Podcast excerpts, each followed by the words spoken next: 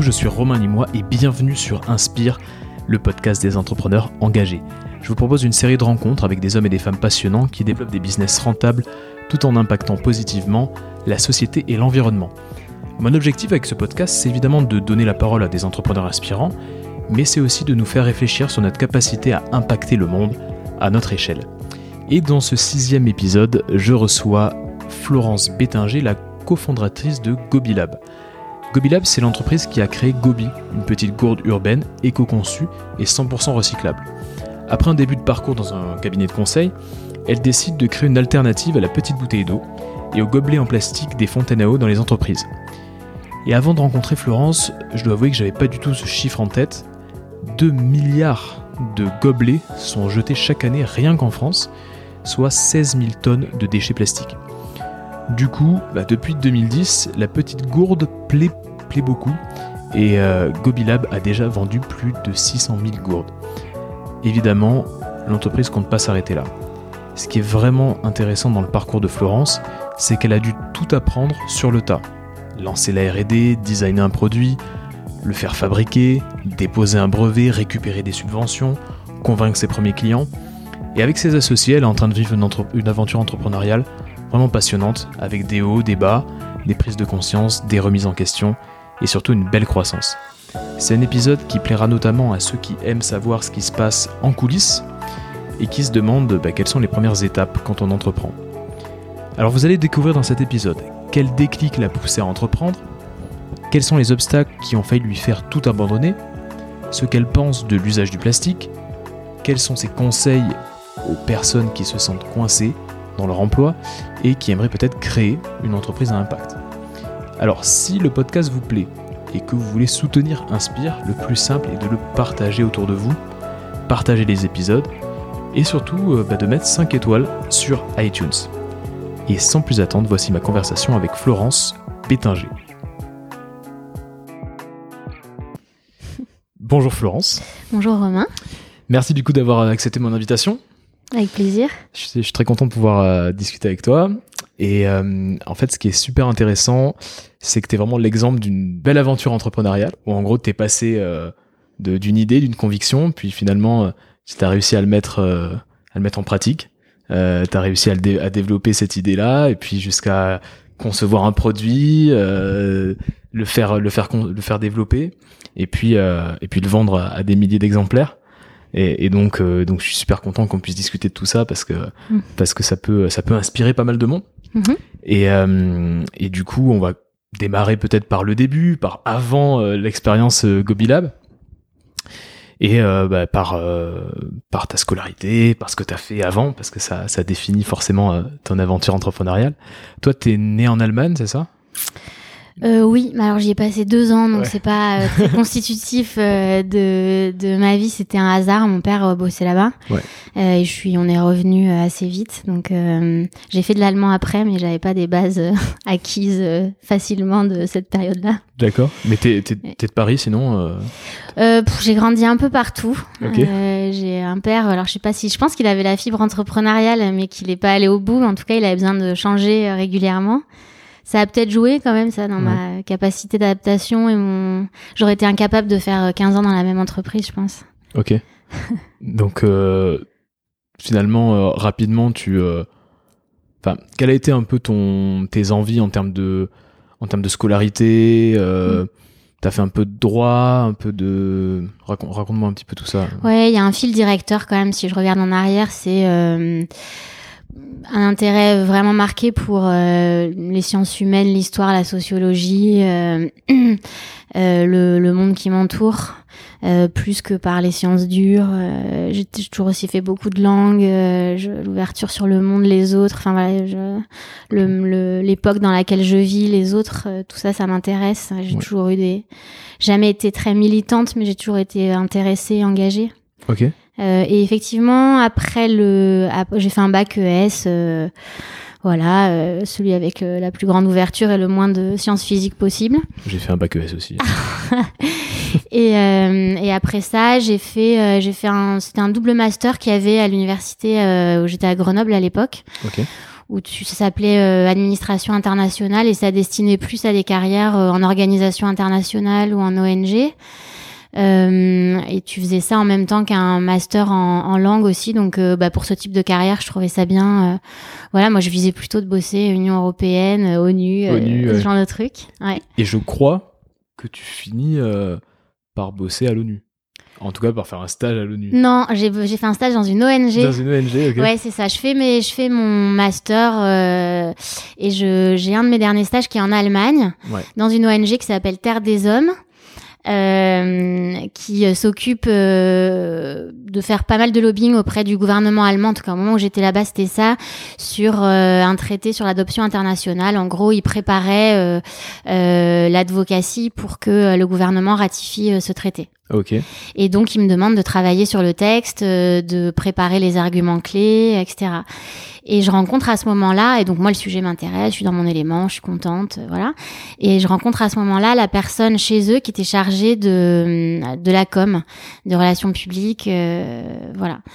Et, et, je découvre ce métier. Euh, moi, je connaissais le métier de lobbyiste, de juriste, mais euh, pas tellement celui de communicant, ou en tout cas, j'avais une image un peu caricaturale de plutôt euh, euh de faire des buffets, des petits fours. Euh, ouais un peu superficielle en fait. Euh, je j'avais pas compris que que, que c'était un métier euh, euh, plutôt justement de stratégie, euh, de, de compréhension générale, d'excellente compréhension des enjeux, d'analyse, de décryptage et ensuite de savoir euh, bah, justement euh, identifier les messages, être assez créatif dans la manière dont on les fait passer, identifier les, les, relais, les alliés, euh, trouver les bons relais médias, etc. Donc euh, j'ai découvert tout ça avec elle, j'ai trouvé ça euh, génial mm. et je me suis dit que ça venait en fait ajouter la dimension relation humaine, conviction.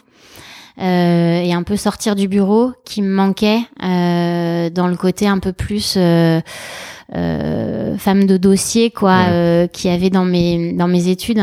Là, tu restes, tu restes combien de temps à peu près J'y reste trois mois, je crois. Ok. Euh, et puis euh, en rentrant, j'avais donc fini mon master et je je, savais pas encore exactement ce que je voulais faire et donc je décide de, de, de m'offrir une année en Espagne. Ok. Parce que je suis née en Allemagne, mais la, ma famille est d'origine espagnole. D'accord. Et euh, mais comme une bonne élève, j'ai fait allemand. Et en fait, j'avais hyper envie d'aller en Espagne et de parler espagnol et tout ça. Et donc voilà, je suis partie à Madrid un an. Ouais. Euh, ça, avec le recul, voilà, je conseille à tout le monde euh, de parfois pas faire le truc raisonnable, quoi. Mmh. C'était pas raisonnable. Ouais. C'était super. et euh, voilà, j'avais fait une année non. Erasmus avant, donc je parlais bien anglais et Ouais. je, je me retrouve comme petit boulot à, à donner des cours d'anglais dans des, à des cadres euh, dans des boîtes en Espagne. Ok. Voilà. Et le reste du temps, euh, je fais la fête, j'apprends à parler espagnol, je me donne un an comme ça et, et puis je creuse les, les, les facs, les écoles euh, à Paris Mhm. qui préparent à, à des carrières, à des postes en communication, plutôt euh, voilà niveau euh, stratégique. Parce que ce que tu avais fait en stage, ça t'avait vraiment Ouais. euh, fasciné. Donc tu t'es Mm. dit, en fait, voilà ce que je veux faire. Ouais, je me dis c'est en fait c'est la brique que je veux rajouter Mm. à, à mon parcours universitaire plus théorique. Ouais. Je veux rajouter des techniques de ouais de communication. Et puis euh, de fil en aiguille, je découvre que euh, le meilleur endroit pour euh, pour ça c'est le CELSA, Mhm. donc une école qui dépend de la Sorbonne, euh, bah, qui a le double avantage d'être une école avec le réseau que ça représente et d'être euh, faire partie d'une université, donc euh, avec pas le même investissement financier. Ouais.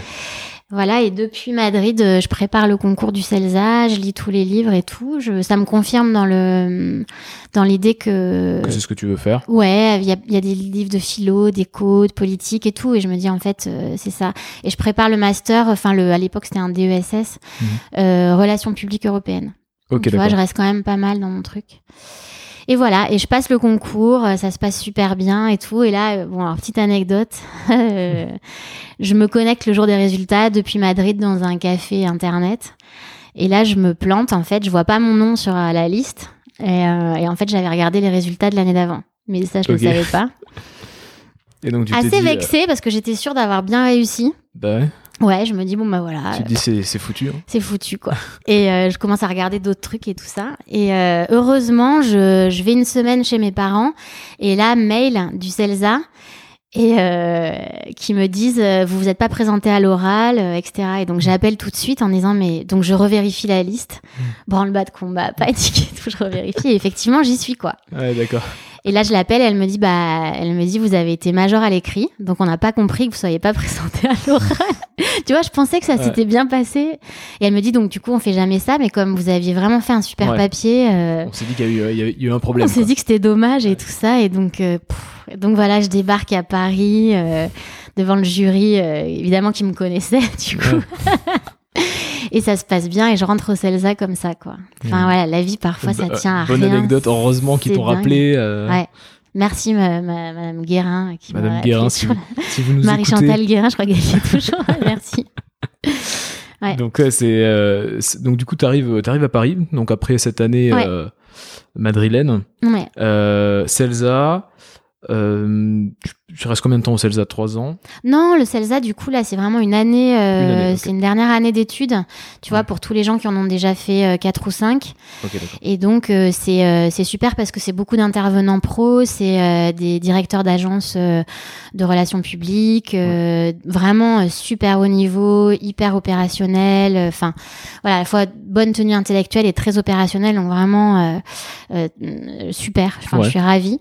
Et je rencontre, euh, je rencontre aussi euh, plein de gens euh, qui sont restés des amis. Et, hum, et en fait, au moment où je commence à chercher un premier stage, moi, je me dis que je repars à l'étranger à ce moment-là, que je vais pas rester longtemps à Paris. Et euh, je cherche un premier stage et en fait, je trouve un job. Je me fais embaucher euh, dans une agence qui euh, monte des conférences pour des parlementaires. ok ça c'était ton premier job? Ouais. après le Celsa premier job? Ouais. Ok. Mm. donc conférence pour parlementaires. Ouais, ils travaillent en fait pour des, euh, des, des sénateurs, des députés euh, en France et puis au Parlement européen. Ok. Euh, sur euh, voilà des élus qui veulent émerger sur des, des sujets, enfin prendre plus d'ampleur euh, pour pouvoir après être euh, comment dire rapporteur sur certains projets de loi ou porter certaines thématiques, etc. Et donc euh, ils font appel à, à cette agence-là pour euh, travailler ben, un peu euh, ce qu'on appellerait euh, personal branding maintenant mais aussi, ouais, c'était super intéressant, les mettre en relation avec la presse, mais aussi organiser des événements, des conférences euh, pour les, les connecter avec euh, tous, enfin, on va dire toutes les parties prenantes d'un sujet. Donc, euh, ça va être des ONG, des experts euh, scientifiques, euh, des, euh, des entreprises, enfin voilà, toutes les parties prenantes, tu vois, ça va être dans l'énergie, l'environnement. donc là tu côtoies du coup des parlementaires Ouais. au quotidien quasiment Oui, c'est un peu la première fois que tu te retrouves dans cet univers. Mm. À ce moment-là, t'as pas du tout envie de, enfin, tu penses pas du tout à l'entrepreneuriat. Non. C'est pas une option réelle euh, pour toi. euh, tu te dis que tu vas démarrer ta carrière euh, Mm. et, et peut-être, voilà, plutôt travailler dans, dans un milieu de, de, Ouais, de franchement, je- conseil ou ce genre de choses-là, d'agence. Tu sais pas trop. Quoi. Ouais, je suis pas. Ouais, euh, je suis- non, je suis plutôt. euh, je suis en coloc avec des, des copains, des copines. Je me dis que j'ai un CDD, euh, que quand même euh, c'est un peu euh, étouffant de se dire qu'on devrait aller tous les jours euh, au même endroit. Si, je ressens ça en fait. Je ressens ça très vite. Le côté bon bah c'est super, j'ai un job. C'est un peu, euh, c'est ça l'aboutissement. Et oulala, euh, je me sens un peu quand même claustro très vite. Et donc on est là à se dire non mais de toute façon voilà dans six mois euh, on part sac au dos euh, sac à dos en Inde et tout. On se dit tous ça, on Mm. commence tous à bosser. Et en Mm. fait euh, à la fin des CDD on nous propose tous des CDI. Ouais. Et là on dit tous oui. ouais, tout le monde reste. on range le sac à dos, puis on démarre la vie, la vie pro. On a tous je sais pas combien de loyers déjà sur le dos à Ouais. Paris, euh, tu vois. Donc euh, et ouais on dit tous oui et donc on se retrouve tous un peu comme ça ouais vers 23 24 ans. Début de nos vies pro à se dire ah, ok bon bah c'est ça euh, avec les bons et les mauvais côtés quoi Ouais. mais moi non j'étais pas euh, j'étais pas euh, ok je vais faire carrière Ouais, euh, T'avais pas de plan. euh, ouais voilà. C'était un peu l'opportunité. Tu, tu tombes sur un truc assez, assez sympa, un peu ouais, je, original. euh, je crois que je suis plutôt toujours essayé d'aller chercher euh, j'étais en recherche de là où je serais bien quoi Ok. Ouais, avec un côté effectivement où, enfin quand même ouais, j'ai j'ai tout fait vite euh, et la liberté que j'avais eue à la fac de pouvoir aussi, tu vois, euh, ne pas aller en cours quand j'avais pas envie, récupérer les cours si j'en avais besoin, etc. Mm. Avec parfois un peu de culpabilité, mais en gros en me disant que finalement le modèle marchait assez bien. Ouais. euh, Voilà, et là, c'est vrai que le côté scolaire de euh, il faut tous les jours, de telle heure à telle heure, machin, et puis quand t'arrives pas à la bonne heure, tu te fais gronder. Hmm. Ça, ça, moi, ça, commençait déjà. Fin, ouais. Ça, ça m'a très vite Dès pesé. le début, en fait. Ouais, Dès en le fait. début, tu t'es dit, Ouais. hmm, Tu vois, maintenant qu'on en parle, ça, m'a vite pesé, ouais. ouais, pas trop de liberté, en fait. Une Ouais. certaine, euh, un cadre. Ouais. Faut respecter le cadre. Ouais. Et ça, ça directement, dès le premier job, tu t'es dit. Ouais, hmm, maintenant qu'on en parle, je me, si tu vois, ça, ça, ça Ouais. m'a vite pesé, ouais. Ouais. Après, voilà, c'était, c'était, c'était chouette. Intellectuellement, c'était riche. euh, on passait sur euh, plein de sujets différents. Ouais. Rencontres intéressantes. Bon, après, euh, le milieu politique parlementaire, quand t'es une fille de 24 ans, c'est quand même ultra euh, misogyne. euh, donc ça, ça a aussi pas mal nourri mon féminisme, ce moment-là, quoi. Le côté. T'arrives avec un bagage de 5-6 ans d'études, euh, tu lis autant la presse que tout le monde et euh, t'es quand même la fille à qui on dit qu'elle est mignonne et c'est euh, Ouais. super Vraiment, ça, tu l'as ressenti Ouais, très fort. très fort. Ouais. euh, monde politique euh, bien misogyne. Mm. Ouais, Ouais, je vais te faire visiter le Sénat, nanana, ils ont tous euh, 60 ans. Enfin, ça, c'était assez désagréable. Ouais, d'accord. Ah, Pré- ouais, je préférais bosser avec des députés, des élus euh, femmes, quoi. On avait des rapports plus francs. euh, tu, tu penses que maintenant, quelques années plus tard, euh, tu penses que ça a évolué, ça Non. Non, ok. Dans ce milieu-là, à mon avis, non. Ouais, tu penses que ça reste, ça reste comme ça Ouais, je suis Ouais, pas sûre qu'il y ait beaucoup de renouvellement. Enfin, après, peut-être, là, euh, Ouais, avec on- euh, la nouvelle assemblée, j'en sais rien, mais. ouais, ça c'est un fléau. euh. Ouais. Enfin, de ce que j'ai lu, tu vois, même il y a 2-3 ans, sur euh, les, il y a eu une tribune d'un collectif de journalistes euh, fem- femmes Mm. sur leur rapport avec les élus. euh, ça faisait quand même très écho à ce que j'avais que ressenti à l'époque. ressenti il y a quelques années Bref, donc euh, bah, au bout d'un an et demi, je, je change. Tu changes, ouais. Ouais. Là, tu te retrouves. euh, En fait, rapidement, tu te retrouves euh, à travailler en, en conseil, Ouais. c'est ça Euh, Et tu as une, une expérience un peu en gestion de crise. Oui, là, alors pas tout de suite. D'abord, je me, je, je rentre dans une agence. Tu vois, pareil, j'essaye de, de, de, de combiner un peu toutes mes aspirations. Je trouve une agence qui travaille euh, pour des, des associations. Ouais. Euh, ça va être euh, la Croix-Rouge, euh, voilà, ce type Mm. de grosses structures associatives Ouais. pour lesquelles ils font euh, de la levée de fonds, des campagnes grandes causes, affichage, métro. c'est le début aussi des, des campagnes et des dispositifs web sur ces sujets-là et tout. Ok. Donc ça, mobilisa sujet de mobilisation et tout ça, ça m'intéresse. Ouais. euh, Donc déjà, tu commences à te dire tiens, ça, ça me plaît. Oui, c'est vrai que tout ce qui touche plutôt moi à l'intérêt général et puis euh, donc je sors de ce milieu politique où il y a des trucs intéressants, mais je suis Mm. gênée par d'autres et je me dis bon bah voilà le, le- la dimension euh, association, ONG, impact et tout, euh, voilà. Mais pas forcément travailler dans une ONG. euh, Ça t'a traversé l'esprit Si ou- ça j'y ai, pensé. Après c'est souvent, je me rappelle les premières candidatures que je faisais, euh, souvent ils privilégiaient des gens qui avaient euh, déjà un parcours associatif. Ouais. Ce truc un peu souvent en France aussi de d'avoir des, des parcours assez linéaires où c'est Mm. pas toujours euh, simple de de, sortir du. de- ouais c'est un peu dommage. battus. Ça a peut-être évolué ça quand même. Parce que tu vois, je vois Mm. des gens qui passent de d'entreprise à, à grosses ONG, des gens que j'ai croisés ces dernières années, ces dernières années, et je pense que c'est super. Ouais. Euh, il Parce faut. que ce que tu dis, c'est qu'en gros, euh, quand on n'a pas démarré par, euh, par des expériences en ONG, on a du mal ensuite à continuer dans, dans des grosses ONG. Ouais, peut-être que j'avais pas assez. euh, tu vois, j'avais dû faire. Ouais, ouais. J'avais fait quelques candidatures. euh, peut-être après ma deuxième agence, avant de rentrer dans la troisième. Qui avait pas abouti. Bon, c'est peut-être que j'aurais. Peut-être ça aurait bah, abouti à la troisième. On sait jamais. Ouais, tu vois. sais jamais, pas- mais euh, voilà. ouais. Mais donc voilà, je suis dans cette agence, euh, pareil, euh, chouette expérience, euh, et puis pareil, euh, au bout d'un an et demi, deux ans, je commence à tourner en rond. C'est aussi le fait d'avoir toujours les mêmes managers. Je, ouais, Ça moi je m'ennuie vite en te- fait. tu te dis, ouais, mais après, ça. ça ouais, il y avait les prémices un peu de, de ce, que tu, ce que tu fais maintenant, c'est-à-dire avoir plus de, de liberté, monter des projets, monter du Ouais, business. et souvent, euh, je déjà dans cette agence-là, c'est le cas, et dans celle d'après aussi, euh, je me retrouve à monter un peu une expertise nouvelle. Hmm. Tu vois, là, on avait bossé pour un labo pharma et on avait innové, on avait monté un truc qui s'appelait euh, conférence de parties prenantes, Ouais. Où c'était, euh, tu vois, on, on allait chercher des, euh, des citoyens, il y avait un dispositif euh, comme dans les pays du Nord où en fait tu formes des citoyens avec des experts pour leur donner les moyens de s'exprimer sur un sujet scientifique complexe qui est un truc qui est souvent utilisé, qui a été utilisé dans les, pour les OGM, les nanotech, etc. Et là, par, voilà, c'était pour, euh, pour recueillir l'avis de citoyens sur euh, les notions de bénéfices-risques dans le médicament, des choses comme ça, pour essayer de mieux leur faire comprendre les, Les enjeux, les ouais. Et euh, ça, par contre, passionnant. euh, voilà, quand je monte des choses comme ça, je, je, je m'éclate et puis après, bon bah what's next? Et puis c'est pas toujours, t'as pas toujours l'occasion de. T'avais peut-être pas aussi euh, beaucoup d'entrepreneurs autour de toi à ce moment-là? Non. Et euh, il y a toujours, c'est toujours l'importance aussi du, du réseau, ou en tout cas des gens qui t'entourent, des, Mm. des, des 5-6 personnes qui t'entourent au quotidien. Euh, si t'as pas d'entrepreneur ou t'as pas de personnes comme ça, euh, bah ça peut, tu peux ne pas envisager cette, euh, cette, euh, cette possibilité-là.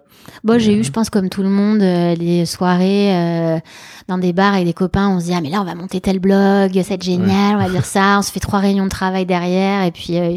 il se passe rien Il ou t'écris trois posts. ça et- aboutit pas. Bon, voilà, ça, je pense qu'on l'a tous un peu eu. Et, et peut-être ce qui se passe à ce moment, enfin, à ce moment-là, en fait, si, voilà, ce qui est très important, c'est que dans cette deuxième agence, j'y rentre parce que je suis embauchée pour un projet très particulier, qui est le débat national sur les énergies. Ouais. Et je suis recrutée avec deux autres personnes qui sont mes deux associés aujourd'hui. Ah, ok. Ouais, là, on est en 2003.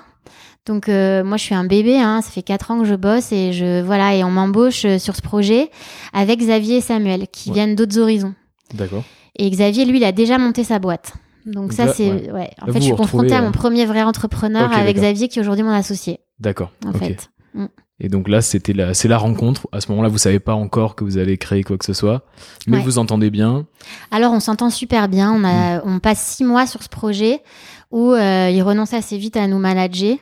Il nous laisse en autonomie, il voit que ça marche. Ton besoin d'autonomie Ouais. était satisfait à ce Ouais. moment-là. Et les garçons aussi, je pense. Et les garçons aussi. Ouais. Et ça marche, quoi. Tous les trois, ça marche. euh, Ça, voilà, on abat du boulot euh, facilement, euh, Ouais. sans stress. euh, voilà, en prenant du plaisir à travailler, etc. Enfin, donc vraie, vraie très belle expérience. Et on le ressent euh, fort tous les trois, en se disant euh, vraiment ce qui s'est passé là dans la fluidité du projet. Ça serait dommage d'en rester là. Et on se dit, euh, on se voit une fois par an à partir de là pour se dire euh, un jour on monte un truc ensemble. Ok. Euh, ça sera pas du conseil. Euh, ça sera plus concret. Et puis voilà. Et euh, il y a plusieurs idées qui passent qu'on garde pas. Et entre temps, chacun continue à quand même bien faire son chemin. Mhm. Euh, Xavier il devient euh, head of digital dans une grosse agence. Moi, je suis aussi embauchée dans une agence de relations publiques américaine. Ouais. ouais. chez Burson Marsteller où je fais euh, euh, des affaires publiques euh, et, et qui est spécialisée en communication de crise. Ouais, donc c'était là, d'accord. Ouais, là je rentre, je rentre dans cette agence en me disant c'est intéressant. Je, je- j'ai travaillé dans le milieu politique, j'ai côtoyé le milieu associatif. Ce serait quand même intéressant aussi que je j'appréhende, que je côtoie de près euh, le milieu euh, Ouais, un peu plus euh, business Ouais. et, et Des grandes grande- structures, Ouais, voilà. hmm. Euh, Donc là, tu restes combien de temps dans cette agence et alors là, euh j'y reste 5 ans et j'ai de la chance parce qu'en fait, quand j'arrive, ils sont en train de boucler un appel d'offres euh, international dans lequel il y a le bureau euh, américain, argentin, philippin, enfin un truc génial Ok. pour euh, Suez sur la question de l'accès à l'eau dans le monde. Euh, c'est Suez, donc qui est une des grandes multinationales Mm. de l'eau euh, basée en France, euh, qui a un savoir-faire en ingénierie, en planification de projet, euh, voilà, c'est exceptionnel, et qui à l'époque euh, bah, remporte des appels d'offres dans des dans des pays euh, émergents ou en tout cas dans dans d'autres parties du, du globe, Ok. euh, dans laquelle l'eau euh, auparavant était en gestion publique. Un premier contact avec l'eau, Ouais. avec euh, ces sujets-là. avec euh, ces sujets à très haut niveau, quoi, parce Ouais. qu'on se retrouve euh, avec eux qui ont des contrats, genre avec la ville de Buenos Aires, avec euh, sur fond de crise politique, euh, c'est euh, Ouais, le moment de Kirchner, de la dévaluation là-bas, énormément d'enjeux, mais géopolitiques. Enfin, on se retrouve sur des questions, mais c'est euh, génial. Enfin, moi, j'ai euh, 26 ou 27 ans à l'époque. Euh, je me retrouve voilà au cœur de ces sujets-là économiques, politiques, euh, des enjeux business pour eux qui sont fondamentaux. Des, en fait, ils se retrouvent euh, voilà dans des problématiques politiques qui sont relayées en France par euh, des, des, des ONG euh, très engagées. Euh, tu vois, ça va être euh, les Amis de la Terre, euh, France Liberté. À l'époque, c'était Daniel Mitterrand. Enfin, des, voilà, des ONG environnementales ou américaines aussi assez virulentes qui commencent à être bien organisées sur Internet. C'est le début de ça aussi. Le début de, ouais, de l'organisation online. Ouais, grassrooting vachement plus structuré et tout. Enfin, Mm. voilà, ça aussi, c'est passionnant à observer. C'est, on est au cœur des mouvements altermondialistes. Enfin, c'est dingue. C'est dingue. Et, euh, et moi, je travaille là. euh, je découvre Suez. J'ai des copains qui sont chez Attack. J'ai des amis un peu partout. Je vois bien comment tout le monde se, se, se voit euh, de manière euh, parfois caricaturale Mm. et tout. Et on est au milieu de ça et, et on remporte euh, euh, l'appel d'offres en stratégie pour eux Mm. avec une approche euh, justement euh, concertation partie prenante. Qui Ok. est, euh, voilà, euh, l'idée c'est pas de mettre en place une stratégie de com où on va diffuser sur Internet euh, des tas de contenus pour expliquer que les détracteurs euh, comprennent rien ou sont financés par des intérêts économiques, euh, Mm. politiques. Enfin, voilà, mais plutôt de se dire, bah tiens, euh, c'est un vrai sujet. Discutons. Et effectivement, euh, il y a, ça pose tout un tas de problèmes d'avoir euh, un acteur français, européen, avec des fonds privés euh, sur la gestion de l'eau Mm. et, et un sujet qui est euh, voilà socialement aussi, euh, voilà qui culturellement aussi a des tas d'implications. Enfin, et du coup, on organise euh, voilà des, des, des sortes de, de grandes tables rondes. Ouais. Avec euh, des, des ingénieurs, euh, des, des politiques, euh, des ONG, euh, des ONG plutôt euh, euh, humanitaires ou développement et des ONG plus politiques et tout. Donc ça, moi, je, intellectuellement, c'est euh, c'est dingue. On va, euh, je vais au Forum mondial de l'eau au Mexique, Mhm. à Istanbul. euh, Enfin, voilà. Je rencontre certains de mes, de mes meilleurs amis d'aujourd'hui aussi, des, gens avec qui on est euh, devenus très très proches. On était vraiment une équipe comme ça et, et en plus on a eu de la chance que c'est des sujets sur lesquels ils- euh, assez vite dans l'agence et côté Suède ils ont compris qu'il fallait faire monter des gens euh, jeunes, D'accord. qu'il fallait des gens de 25-26 ans euh, Pour qui mettre un petit coup de frais. Euh, Bah, des- en fait, des on nouvelles comp- idées. en fait, on, on comprenait mieux Ouais. euh, la- les mouvements qu'il y avait en face. Euh, on est, voilà, ouais, on avait une grille de lecture de ces mouvements-là. Franchement, il y a, je- à l'époque, euh, dans le dans, dans, dans le haut du comité de direction de Suez, il y a des gens qui avaient encore une grille de lecture qui était quasiment euh, Est-Ouest, guerre froide, quoi, tu vois. Bah oui, c'est euh, c'est- ça paraît À voilà. l'ancienne, quoi. c'est- vrai que voilà, tout le mouvement altermondialiste, etc., l'émergence des ONG, Internet, c'est c'est- tout nouveau pour c'était compliqué, ouais. Hmm, C'est compliqué à appréhender. Ouais. Euh, tu restes un- assez longtemps. euh, du ouais, j'y euh, reste 5 cinq cinq ans, ans, ouais. 5-6 ans, ouais. Et euh, en termes de rythme, euh, c'est un peu Dur. C'est un peu dur. Il y a ce projet qui est passionnant. En plus, moi, voilà, je suis, une- je suis, euh, je, je m'emballe. Enfin, je suis quelqu'un d'entier, tu vois. Donc, euh, je suis assez fond, passionnée. euh, Donc, euh, voilà. Il y a ça. Et puis après, j'ai d'autres clients aussi. Donc, euh, et puis je monte euh, dans les échelons. Donc, t'as des gens à manager. Moi, c'est pas trop mon truc, mais c'est il y a des, des voilà des, des, des projets euh, où t'as t'es avec dif- différentes équipes, différents juniors. Il faut arriver à gérer les- le, le temps de tout. Enfin, c'est pas évident. Et je me retrouve, euh, bah, comme, comme beaucoup de gens euh, en début de carrière dans des agences, à faire des horaires de dingue, à passer ma vie là-bas en fait. Ouais. Énorme rythme. ouais, et puis pression intellectuelle, tout ça. D'un côté intéressant, Ouais. parce que euh, gros enjeux, Ouais. euh, parce que pas mal de voilà de challenges intellectuels. Mm. Mais d'un autre côté, euh, ça, ça commençait un peu à t'user quoi. Ouais, ça, c'est, ça, Mm. ça, broie, ouais, quand même. Mais c'est vrai que je voyais aussi les gens qui avaient, euh, qui avaient 5-6 ans de plus que moi et qui, euh, qui étaient soit célibataires, soit qui voyaient pas trop leurs enfants. Et je me disais, c'est quand même pas la vie que j'ai envie d'avoir, quoi. Mm. Et en fait, ça va jusqu'à ce que euh, j'arrive à un vrai gros niveau d'épuisement. Je sais pas si c'était un burn-out, mais euh, en tout cas, je, pour la première fois, je pense, euh, je, j'ai mon corps qui dit stop. Mais depuis, j'ai appris à l'écouter vachement plus et je pense que c'est hyper important. Euh, Quand tu es très drivé par l'énergie, la, la, la passion, l'enthousiasme et tout, de savoir euh, écouter Se ton poser, corps aussi. Des... Ouais, Ouais. Se reposer un petit peu. Ouais.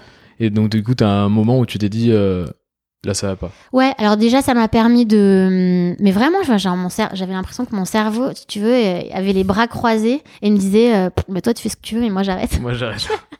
je me voyais galérer sur des slides PowerPoint, tu vois, à mettre. euh, à mettre, euh, Mettre en 4 gras. heures là où j'aurais mis 10 minutes. je, je me revois à la bibliothèque de Beaubourg le dimanche à essayer de finir de tomber mes prêts en anglais, puis il y a plus rien qui sortait. Ouais. J'étais j'étais cuite, quoi. J'étais cuite. Ouais. Ouais. Et du coup, euh, à ce moment-là, qu'est-ce que qu'est-ce que tu te dis? Qu'est-ce qui se passe? Euh, Bah tout change. Euh, change. Ouais, je prends conscience qu'en fait le temps c'est pas élastique Mm. qu'il y a que 24 heures dans une journée, il y a une partie euh, que je dois passer à dormir Mm. et que euh, en fait euh, quand je décide de passer trois heures de plus euh, en faisant une nocturne à l'agence, euh, c'est trois heures que je passe pas euh, à ma vie à moi en fait. Mm. Et euh, c'est idiot mais je prends conscience de ça, je me le matérialise presque, tu vois, je commence à avoir des blocs euh, comme un agenda avec des blocs et je ce qu'avant j'avais pas voulu voir en me disant on s'en fiche, on tire, on tire, on tire. En fait, c'est faux. Et je me dis du coup, je commence à me dire mais qu'est-ce que tu préfères là? Tu préfères euh, passer une soirée avec tes amis ou euh, travailler Bosser. extra hours pour euh, une multinationale qui s'en fout en fait de toi? Mm. Tu vois sur le fond. Ouais. Et donc ça change ça change beaucoup. Et je commence à ouais. savoir dire non. Ouais. Là, tu commences à te dire, ok, ça va pas. Ouais, Euh, ouais, il faut ça- que je change. et en début de carrière et ça apprendre à savoir dire non. Ouais. Tu vois, les gens, ils venaient me chercher en me disant Ah, Flo, je sais que t'es chargé, mais là, euh, j'ai un sujet, c'est un beau sujet, j'aimerais bien t'avoir et tout. Et là, moi, je me disais Bah ouais, ok, on y va. Et en fait, il faut pas. Enfin, oui. Ouais. Et au bout d'un moment, non. Hmm. Voilà. Et donc, du coup, euh, toi, t'as appris, euh, t'as appris à dire non ou tu t'es rendu compte à ce moment-là qu'en fait, il aurait fallu que tu. euh, Ouais, bah, j'ai appris à dire non ouais. comme on apprend, euh, tu vois, parce que c'est nécessaire. Et puis, moi, je commence à. Je m'offre une psy aussi. Ouais. Ça, c'est stop. Je recommande à tout le monde dans la vie de se faire ce magnifique cadeau. euh, Tu vois, j'ai l'impression, juste petite parenthèse, mais j'ai l'impression que les gens n'en parlent pas trop, tu vois, de, de, de se faire accompagner par, Ouais. par des psys, alors que dans des situations pareilles ou dans des situations même pour, pour certains entrepreneurs Mm. euh, qui ont des hauts et des bas, Mm. euh, une sorte d'ascenseur émotionnel euh, con- Ouais. constant, bah, ça peut être vraiment salutaire, quoi. Ouais, puis moi, je venais d'arriver à la trentaine. euh, tu vois, c'est aussi une façon de comprendre ce qui fait que tu es- t'en es arrivé là. Mm. Qu'est-ce qu'est-ce- qu'est-ce qui vraiment a été motivé par toi Qu'est-ce qui n'est pas toi Là où t'es pas complètement aligné. Enfin, Mm. moi, je suis arrivée, je lui ai dit, bah voilà, j'ai l'impression d'être coupée en deux. Elle me dit, bah super point de départ. Bah ouais. Et après, ben voilà, pendant trois ou quatre ans, je me suis offert une heure par semaine euh, de pointe de recul sur moi. Je rencontrais une femme qui, avait, qui était philosophe, enfin qui était fantastique. Trop bien. Et c'était génial, quoi. Ouais. C'était génial. Et à partir de là, tout a bougé. Je, je me suis mis en couple. euh, euh, et, et deux ans après, j'ai monté ma boîte. Enfin, tu vois, tout est allé assez vite. Après, c'était fluide, en fait. C'est marrant comme il y a vraiment un avant et un après, un peu une sorte de déclic, euh, un moment de bascule. ouais, Et puis, euh, puis après, tu, Mm. Tout, tout, tout s'accélère ouais. pour le, pour le mieux, on va dire. Mais c'est tout ça, c'est en fait c'est quand même dans la continuité, c'est des ajustements, tu Mm. vois. C'est tu tu vas chercher quelque chose là, là, là, avec tel mode de fonctionnement, puis en l'ayant expérimenté, tu tu l'affines et puis tu euh, tu tu finis par aller là où il faut que tu Enfin, je sais ce que je souhaite à tout le monde d'arriver euh, là où tu te sens bien, quoi. Parce que je pense que voilà, il y a un certain nombre de personnes qui euh, sont soit dans des boulots, euh, voilà, dans des grandes boîtes euh, un peu comme comme celle dans laquelle tu bossais, qui sont, il y a un peu une crise du sens en ce moment. Et, ouais, euh, bah, la notion de réussite, hein, il faut vraiment ouais. l'interroger. Moi, j'étais en pleine euh, réussite sociale, euh, tu vois, de fou, Mm. quoi. Mm. Euh, ma carte de visite, elle était top. euh, Ouais. Et euh, le jour où j'ai annoncé à mes parents au resto, euh, bon ben, j'arrête tout. Mm. Ils étaient hyper fiers, tu vois. Et quand, j- et quand j'ai demandé ma rupture conventionnelle euh, dans l'agence. Euh, le président de l'agence, que je remercierai jamais assez de m'avoir laissé partir, le jour où on a déjeuné ensemble, il voulait me proposer le poste d'après, tu vois. Ouais, ouais. Et donc, euh, quand je dis à mes parents, bah là, j'arrête tout, et en fait, avec Xavier et Sam, on va, on va faire une gourde. tu vois ouais. Ils ont, ils ont dit bon, euh, on te fait confiance, mais Ouais, voilà, quoi. Et c'est marrant, non, mon père m'a dit ce jour-là, euh, j'ai toujours su que tu serais entrepreneur. Intéressant. C'est, alors, je sais pas si c'est lui qui projetait quelque chose qu'il avait pas fait parce que euh, c'était le pilier de famille, c'était pas tout à fait la même époque et tout, mais ouais, je me souviens très bien qu'il m'a dit ça, ça, ça m'a, ça m'a marqué. Tu conseillerais quoi aux gens qui sont qui se retrouvent un peu dans ta situation là, qui qui, qui t'écoutent en ce moment et qui sont un peu coincés, mais qui savent pas trop, qui ont des envies d'entreprendre, mais peut-être pas. Euh, Qu'est-ce que tu leur conseillerais pour euh, pour essayer de bah, d'y voir plus clair? S'écouter, alors aller voir un, finalement, euh, tu vois, aller voir un psy ou un coach ou de l'hypno, faire ce que tu veux. Après, c'est bien d'essayer des trucs. Se faire accompagner, ça peut être intéressant. Avoir une- Ouais, une, vue extérieure. Ouais, le dire, parler aussi, hein, euh, pas avoir honte de dire à ses amis, euh, je sais pas, ça va pas, enfin parler, ça fait toujours du bien. Après, je pense qu'au fond, euh, on va voir un psy quand vraiment on en a besoin. Tu vois, c'est pas. euh, Ouais. Tu passes des années à dire euh, ça m'intéresserait, je trouve ça euh, intellectuellement euh, stimulant, mais en fait, tu vas quand t'es au bout du rouleau. Quand vraiment t'en as besoin. Ouais. Enfin, je pense. Ouais. Et je sais pas. C'est dommage peut-être d'attendre ça, mais peut-être qu'il faut ça aussi. Mm. Mais euh, ouais, prendre. je- je- que Si vraiment ça va pas, quand on n'est pas aligné, on le sait. Et hum, Et moi, c'est ce que j'ai dit à des copains après être allé voir un psy et avoir changé des choses. C'est-à-dire, euh, parfois, on, on accepte de vivre quasiment tout le temps angoissé, quoi. Et la vie, c'est pas ça. Enfin, d'avoir souvent une boule au ventre, d'être souvent en train de se regarder vivre. Mmh. euh, Une sorte d'anxiété un peu latente comme ça. Ouais, exactement. Et en fait, ça, il faut savoir la reconnaître en soi. Euh, quand elle est tout le temps là, ça veut dire qu'il y a un vrai problème de fond, qu'il faut bouger un vrai truc euh, fondamental. Et quand ça, quand ça revient par petites vagues, bah moi maintenant, quand ça m'arrive, au contraire, je me dis ah tiens, euh, on s'arrête, on y réfléchit. Qu'est-ce que ça veut dire? C'est c'est pas grave, au contraire, c'est des, des signaux, faut s'écouter quoi. Mmh. S'écouter un peu quoi. Ah bah ouais. Mm. On n'a qu'une vie hein, et elle passe super vite. Donc euh, c'est- dommage d'être méga malheureux dans un bureau, euh, même si le, le poste est ronflant quoi. Mm. Du coup, la deuxième, la deuxième vie commence. Ouais, donc on monte. euh, Donc là- ouais. Alors, explique-moi un peu euh, qu'est-ce qui, qu'est-ce qui te fait euh, choisir euh, cette idée de de gourde, en tout cas de travailler un peu dans, dans ce domaine-là? Euh, comment tu retrouves tes, tes deux anciens euh, acolytes et Ouais. bah, qu'est-ce qui, voilà, les premiers pas quoi. Mm. Bah donc voilà, il y a des idées qu'on n'avait pas retenues et, hum, et on avait tous, on baignait un peu, alors, baigner c'est pas le bon mot du coup, mais dans ce milieu euh, de l'eau, euh, moi par Suez et puis tous, euh, tout va bien. Et puis tous, on avait eu des expériences aussi auprès de des industries minéralières, enfin des minéraliers, voilà. Et puis on discute, c'était en avril 2010, euh, avec Xavier, un de mes associés qui me dit comment ça vient, je ne sais plus. Je, je revois où j'étais au téléphone. Donc comme quoi, tu vois, j'ai quand même eu la sensation que c'était une discussion importante. Mm. Il me dit, euh, il me dit quand même, tu vois, les petites bouteilles d'eau. Dès que t'es pas chez toi, le, le réflexe que t'as, c'est euh, d'acheter l'eau avec la bouteille qui va avec pour Mm. la jeter juste après. Euh, Il y a de l'eau du robinet partout, mais pourtant c'est ce truc-là qu'on prend. Il me dit il y a un moment où euh, ça, hum, tu vois, ça- on, va, on va voir l'absurdité de ça. Et puis il était beaucoup allé au Japon. Xavier l'a pas mal voyagé. Il me dit il y a quand même plein de pays où il- on voit plus des gourdes. Il me dit en France ça se fait pas. Je lui dis Mm. mais pff, je lui dis mais quelle euh, quelle entreprise colossale que d'essayer de De venir concurrencer Ah euh, la bouteille jetable. Il Mm. faudrait des moyens marketing euh, déments. C'est du grand public, c'est euh, du changement de mode de comportement. Culturellement, c'est pas du tout euh, ancré. Enfin, Mm. donc euh, ça me plaît, Mm. Euh, mais je me dis euh, waouh, gros sujet. Et en y réfléchissant. Euh, et après, en ayant aussi euh, raconté ça à Samuel, on se dit tous les trois, mais attends, il y a un truc encore plus euh, absurde finalement que la bouteille jetable, qui quand même en termes de design est, est un truc intelligent, tu vois, par sa, sa légèreté, sa, sa transparence, sa... Il y a, y plein d'intelligence de design. Et euh, on se dit par contre, le truc qui est totalement idiot, c'est le gobelet jetable qu'il y a dans, les, dans tous les bureaux de toutes les agences dans lesquelles on a bossé, des, des clients chez lesquels on était allé. T'as beau aller dans des, les sièges les plus classes, Ouais. tu te retrouves toujours avec cette vieille fontaine à eau euh, toute moche et euh, le- l'espèce de colonne à gobelet et la poubelle en dessous qui déborde de ce truc, plus de partir en réunion avec euh, les bras chargés, ce gobelet qui menace de se renverser, voire qui se renverse, Mm. qui est mou, qui contient rien. Euh, la, la, la table de réunion avec euh, 15 bouteilles et euh, 50 gobelets Mm. euh, que, que quelqu'un doit apporter, venir rechercher. Enfin, on se dit, voilà. Et on s'est dit, mais tiens, si on part de là, ça veut dire qu'il y a des budgets. Mm. Quelqu'un les achète, ces trucs. Forcément, faut les acheter. Ouais. On se renseigne, Souvent, on se rend compte que c'est pas recyclé. Ouais. Parce que tout le monde s'en fout. Ok. C'est pas recyclé, c'est recyclé à 1%. Donc on se dit, c'est quand même des montagnes tous les gobelets en plastique ouais, que t'as dans les bureaux que t'as dans les partout. bu- bureaux, ils sont pas recyclés. Ouais, t'en euh, as alors 2 milliards par an en France pour l'eau, 2 milliards pour le café.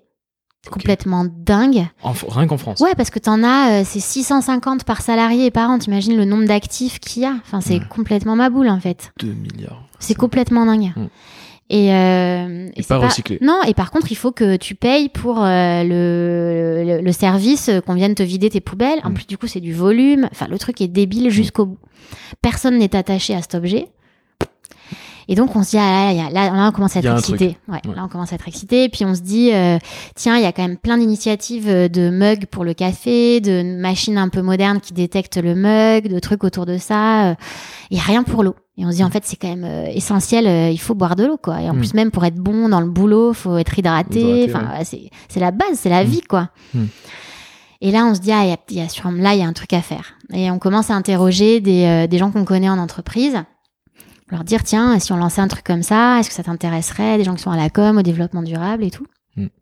qui nous disent, ouais, c'est pas bête. euh, euh, ok, why not? Euh, Bon, tu vois, Ouais, c'est des premières peu, intentions, euh, mais ouais. ouais. Et si je discute quand même avec des copains, tu vois, à l'époque, qui sont euh, chez Google, chez Dailymotion, dans des boîtes anglo-saxonnes, Ouais. dis, ah, mais si, mais nous, on a eu, euh, ça a été testé, tu vois, mais c'était des grosses gourdes un peu montagne. Et là, je comprends un peu les freins. Mm. Et on, on, on pousse le truc, on, on va discuter avec un sociologue. Euh, ouais. Pour comprendre aussi, euh, il nous dit, mais lui, je crois qu'il avait travaillé justement sur le design de certaines euh, bouteilles d'eau minérale. Et il dit, mais euh, il me dit, dans le design de, de, de ces bouteilles-là, il y a tout un truc de tout, tout un tas de codes euh, inconscients autour de la pureté de l'eau, la transparence, euh, la pureté des montagnes, le ciel bleu. euh. il me dit, c'est tout ça en fait que t'achètes. C'est Euh, hyper intéressant d'être allé voir un sociologue. Ouais. C'est euh, c'est assez original, je pense. En fait, franchement, je pense qu'on a une approche très ouais. UX, Ouais. euh, très UX du développement de produits, Hmm. qui encore est le truc qui nous drive complètement, c'est-à-dire penser usage, Ergonomie. besoin, hyper fonctionnel, Hmm. ergonomie. Qu'est-ce qui rend le truc euh, addictif, qui fait que tu vas plus pouvoir t'en passer, que tu l'adores, euh, Hmm. qui, qui fait sauter les verrous. Enfin, ça c'est le truc qui nous a passionnés. Et ça, c'est la base de toute cette réflexion, c'est la rencontre avec le sociologue. Alors nous, on se dit, euh, on va monter notre boîte, on va créer notre produit, on va se faire plaisir, on va faire exactement comme euh, comme on veut. Et pour une fois, on n'a pas de limite. Trop et donc, on se fait une dream team, quoi. Mm. Donc, euh, comment on rencontre le sociologue? Parce qu'on se pose des tas de questions, qu'on pose à plein de gens qu'on rencontre. Il s'appelle comment ce sociologue? Euh, Nathan Stern. Ok. je Ouais, qui a monté plein de trucs après. Il a monté Peuplade, euh, un des premiers, euh, un des- une des premières euh, plateformes communautaires entre voisins. Ok. Et ouais, il est, euh, c'est quelqu'un de chouette, ouais. Et bah oui, je sais plus comment, on par notre avocate, je crois, on le rencontre. Intéressant. Euh, façon, une- ouais, une rencontre en appelle une autre. euh, je pense qu'il y a plein d'entrepreneurs qui disent ça, mais ne, surtout, euh, on s'en fout de l'idée en fait. L'idée, n'importe qui peut l'avoir. Mm. Il faut aller la nourrir, l'enrichir, la challenger. Il faut en parler à la terre entière. euh. Donc c'était la première démarche, c'était d'aller en parler, d'aller demander, Ouais, on a. d'aller tester. Alors Mm. vous aviez pas encore le produit, c'était juste une idée. Ouais, on a vite concept. rencontré un designer aussi par une copine. Elle Ouais. me dit ah mais tiens j'ai une copine euh, voilà son mec est designer il est top il a vachement de talent Euh, hop on le rencontre ça match Euh, voilà le sociologue après assez vite on a trouvé nos éco-concepteurs Ouais. en se disant on veut faire de l'éco-conception Donc dès le début, vous êtes dit, si on fait une gourde, il faut Ouais. qu'elle soit éco-conçue. faut qu'elle soit fabriquée en France ça c'était sûr Ok. Ouais. Et donc comment, alors comment on trouve un éco-concepteur?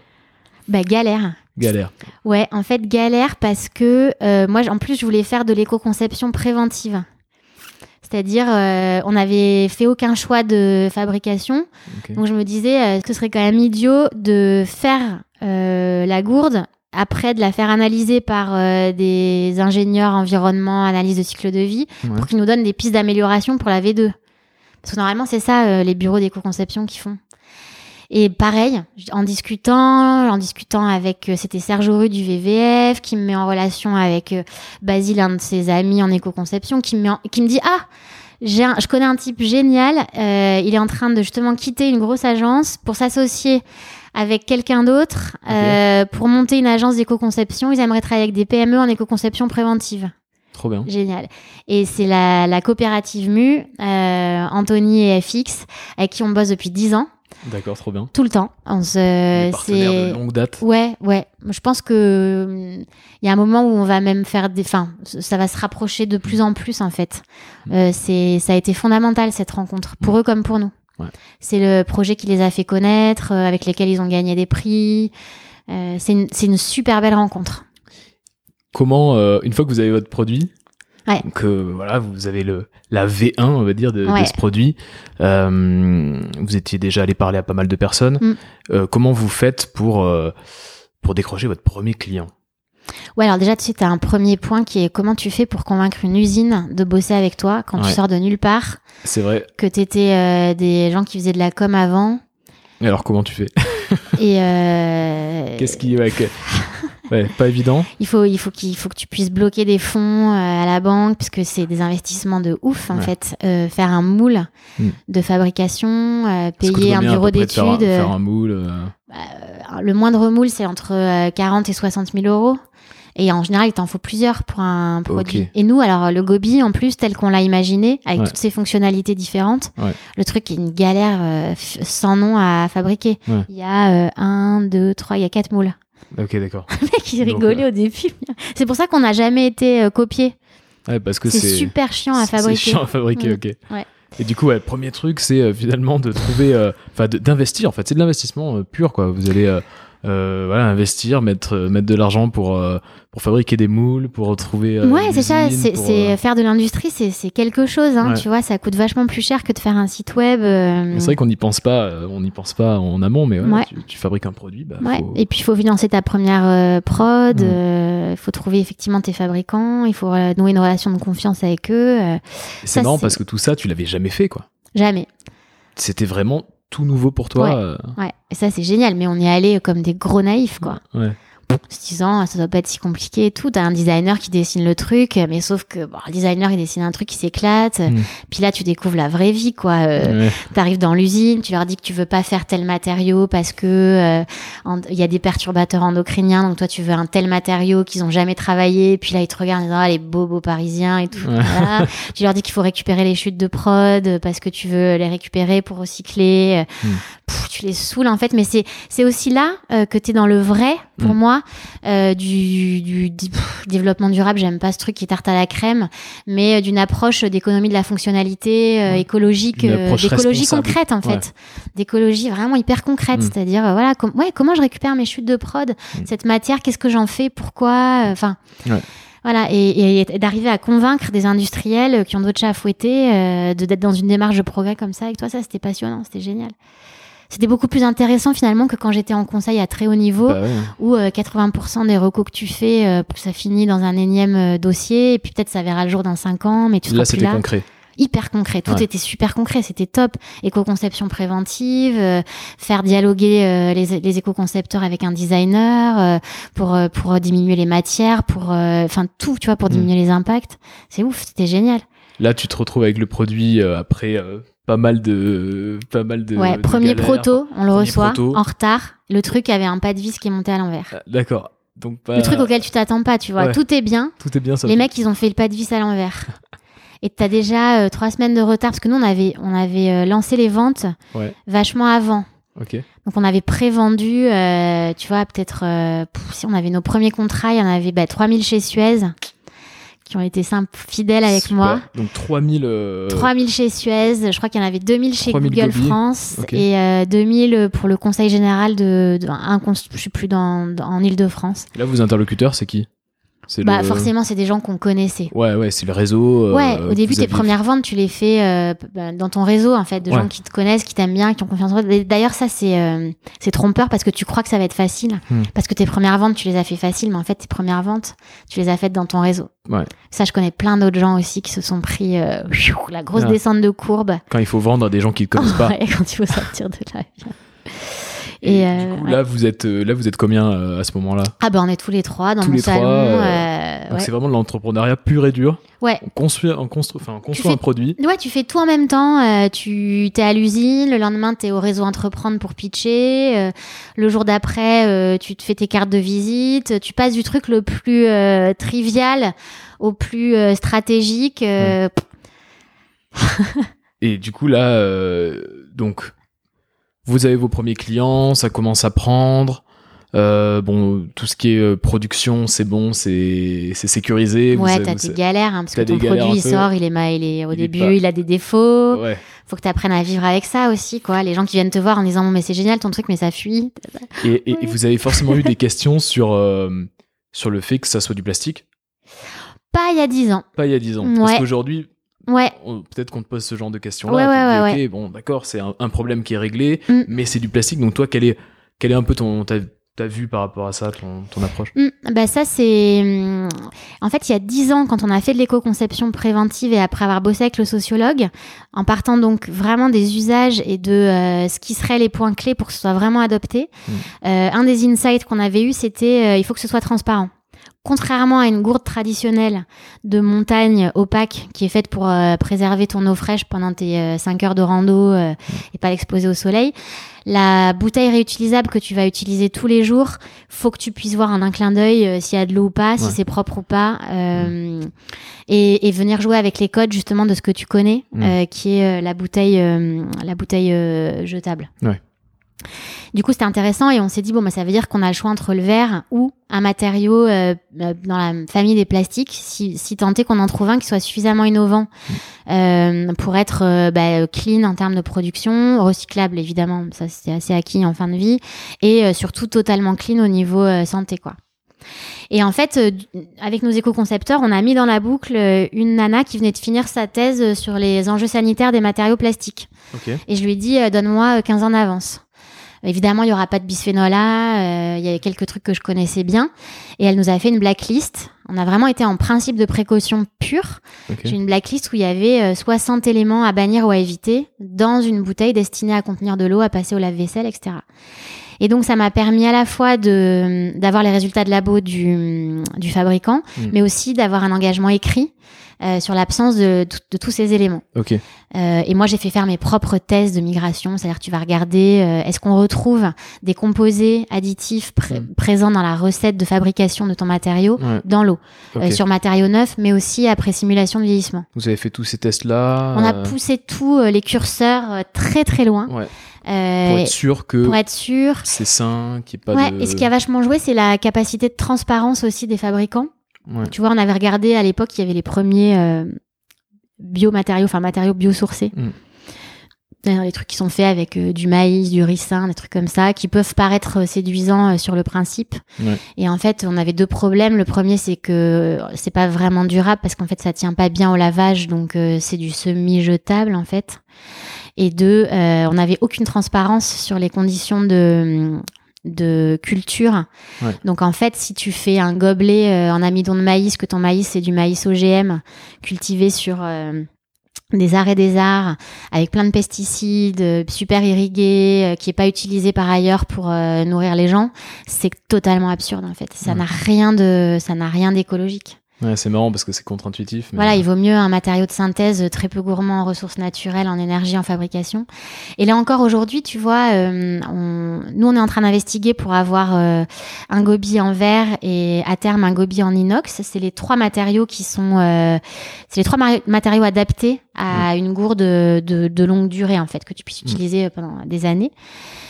Chacun ont leurs avantages et leurs, leurs inconvénients, mais en fait, ce qu'il faut se dire, c'est que hum, tu regardes les, les impacts au moment de la fabrication. Mm. Euh, euh, pour fabriquer un gobi euh, en tritan, qui est notre matériau actuel, euh, c'est peu gourmand en ressources naturelles. euh, le processus industriel est assez léger, donc on est assez, assez peu d'impact. Au bout de 18 mois d'utilisation, au-delà du fait que tu évites des déchets, tu as complètement euh, compensé Ouais. tout ce- toutes les, tous les impacts qu'il y a eu pour le fabriquer. Donc, tu vois, pour des gens à qui c'est offert dans des entreprises, etc., je trouve que c'est pas un pari fou de se dire qu'ils vont l'utiliser au moins un an et demi. Mm. En revanche, euh, quand tu fabriques une bouteille en verre et encore plus quand tu fabriques une bouteille en inox, là, euh, en termes de fabrication, il faut aller chercher des matières premières, donc ça va être du sable, etc. pour euh, le verre, ça va être euh, différents minerais qu'il faut aller chercher dans des mines euh, pour faire de. On n'y pense pas en Mm. C'est fait. vrai qu'on n'y pense pas. On réfléchit pas, mais pour faire une, une, une bouteille en inox, ouais, il faut, euh, c'est de l'acier, donc il faut, c'est c'est des, Mm. c'est des minerais et, et c'est de la sidérurgie lourde, donc c'est très gourmand en énergie. euh, Voilà. est- Donc, assez important. C'est c'est 8 à 10 fois plus, euh, il y a 10 8 à 10 fois plus d'impact que pour la fabrication d'un d'un gobi euh, en tritan, et ce qui veut dire que il n'y a, pas y a pas de problème Mm. si tant est que tu l'utilises ce truc-là pendant euh, 15-20 ans, si tu veux. Ouais. Si c'est juste un phénomène de mode et que tu changes euh, ta gourde en inox tous les 2-3 ans, là, c'est absurde. C'est exactement le débat sur les tote bags aujourd'hui. Mm. C'est-à-dire euh, un tote bag que tu vas utiliser une fois, euh, il est bien moins vertueux finalement qu'un sac jetable, quoi. Ouais. C'est un transfert de, de pollution. En fait, tout est dans l'usage. En fait. tout est dans pas- C'est pas le l'usage. matériau. Exactement, l'usage. exactement, exactement. Mm. Et là, tu vois, on est en train de travailler sur notre plateforme de marque. Mm. On travaille sur le.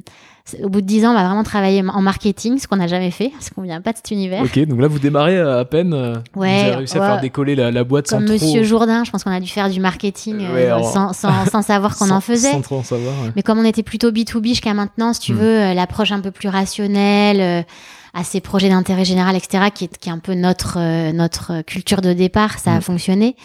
Là, c'est vrai qu'on a envie d'aller plus euh, chercher le grand public et aussi, je pense, on a envie de partager de l'intelligence euh, sur ces questions d'approche d'écologie. Moi, j'appelle ça écologique. Ouais. Euh, voilà, arrêtez d'être sûr euh, de, de, de l'approximatif euh, en fait qui, qui, qui est faux. euh, un Les produit, croyances, un euh. produit n'est pas une vertu, un matériau n'est pas une vertu. Mm. C'est dommage de faire croire ça aux gens. Enfin, c'est pas dommage, c'est c'est c'est du greenwashing quoi. Mm. C'est de l'argument de vente euh, un peu facile, Mm.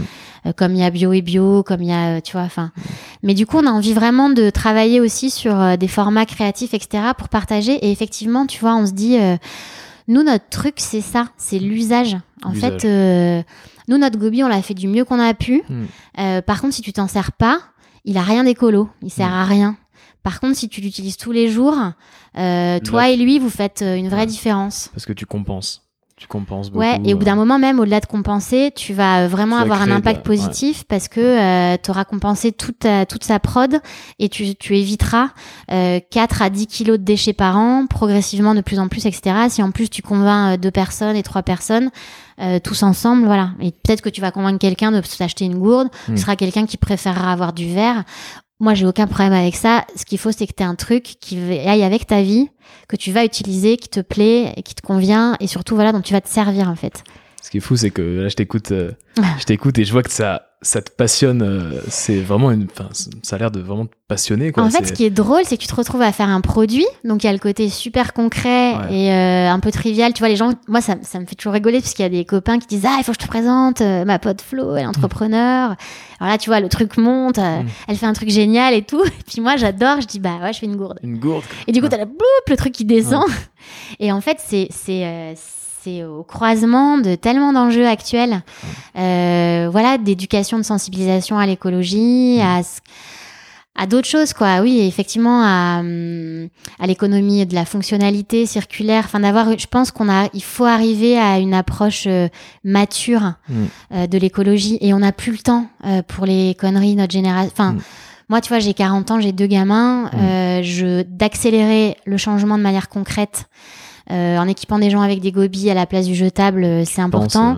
euh, mm. Et point 2, si je peux partager de l'intelligence et faire en sorte que on aille un peu plus vite et qu'on arrête de se dire ah ben, je me suis acheté un truc en Chine Mm. euh, que je vais utiliser deux ans euh, et c'est super, c'est super écolo. Ben non, Mm. ben non, vraiment pas du tout. Le fait que ce soit made in France aussi, voilà, c'est un achat qui est local. euh, Ça, on n'y on n'y pense Ouais, pas. On t'as pense pas, mais. euh, t'as un impact euh, environnemental. Alors bon, évidemment, t'as les transports qui sont réduits, mais euh, bah voilà aussi, quand t'achètes un gobi, euh, t'as contribué euh, un à la croissance d'une PME française Mm. Et à son rayonnement, deux à de l'emploi dans une usine dans le Val-de-Marne, trois à donner aussi euh, un travail plutôt valorisant à des personnes handicapées qui travaillent dans les ZAD, qui s'occupent de l'assemblage euh, des gobis. Ok. Enfin voilà, c'est, je, vais travailler là-dessus d'ailleurs, euh, là-dessus sur notre, euh, comment ça s'appelle, l'empreinte territoriale. D'accord. C'est-à-dire, euh, Alors, c'est, c'est? tu travailles autant sur ton empreinte environnementale que sociale et économique. Ok. D'accord. Ouais. Voilà. C'est voilà les trois volets, quoi. Pas juste Ouais. voir le volet environnemental, mais se dire voilà, quel impact Ouais, dans tu la vois, c'est vrai que c'est c'est un peu euh, c'est un peu énervant. euh, moi, dans mon domaine, t'as, euh, tu vas avoir des, des, des gourdes qui sont super euh, fashion, avec des super belles décorations de bouteilles, et qui vont dire, qui sont fabriquées en Chine, et qui vont te dire, on a un impact climat négatif. Moi, ça me fait hurler, et c'est repris dans des Mm. magasins qui sont positionnés euh, éthiques et durables. Mm. Et je dis, mais Ok, parce que en fait, les mecs euh, donnent de l'argent pour des programmes de, de replantation d'arbres.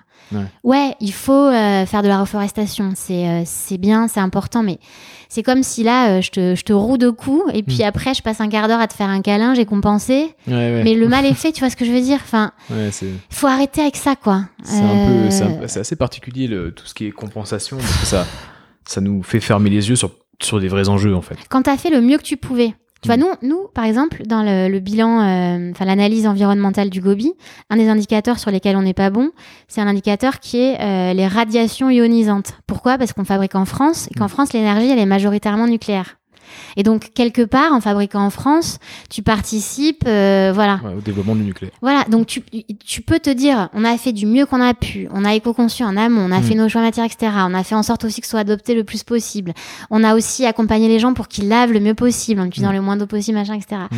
Euh, tu- il reste quelques éléments à compenser, et là, potentiellement, tu vois, bon, bah, nous, par exemple, je sais pas, on est au 1% pour la planète. Ouais. Euh, moi, je, je trouve que c'est ultra important qu'on donne de l'argent aux assos. Enfin, pour moi, par exemple, le plus important, c'est de donner à Surfrider, Ouais. qui est l'asso la plus en pointe sur euh, la sensibilisation à ces enjeux, etc. Et donc, je trouve que on travaille main dans la main. Eux, ils sensibilisent, ils mettent le- le- l'éclairage là-dessus, euh, ils travaillent, etc. Et nous, on, on- on- après, on fait passer les gens à l'action. C'est, on est totalement complémentaires. Donc les 1% en fait euh, ra- rappellent un peu euh, en gros qu'est-ce que comment vous bossez avec Surfrider. Bah nous on est on est proche de Surfrider depuis le début. Ouais. Euh, moi je les connaissais puis depuis dès le début euh, on est allé voir les associations en disant bah euh, voilà vous faites un travail fondamental Mm. euh, de sensibilisation de dénonciation et Surfrider au-delà de ça ils font un travail génial en lobbying c'est-à-dire toutes les directives là qui sont sorties euh, au niveau de l'Union européenne ils ont joué un rôle un rôle majeur Mm. dessus. Vraiment. Et, euh, et Dieu sait que c'est compliqué parce que du lobbying euh, contraire euh, sur ces enjeux-là, euh, c'est ouais. massif, quoi. Ouais.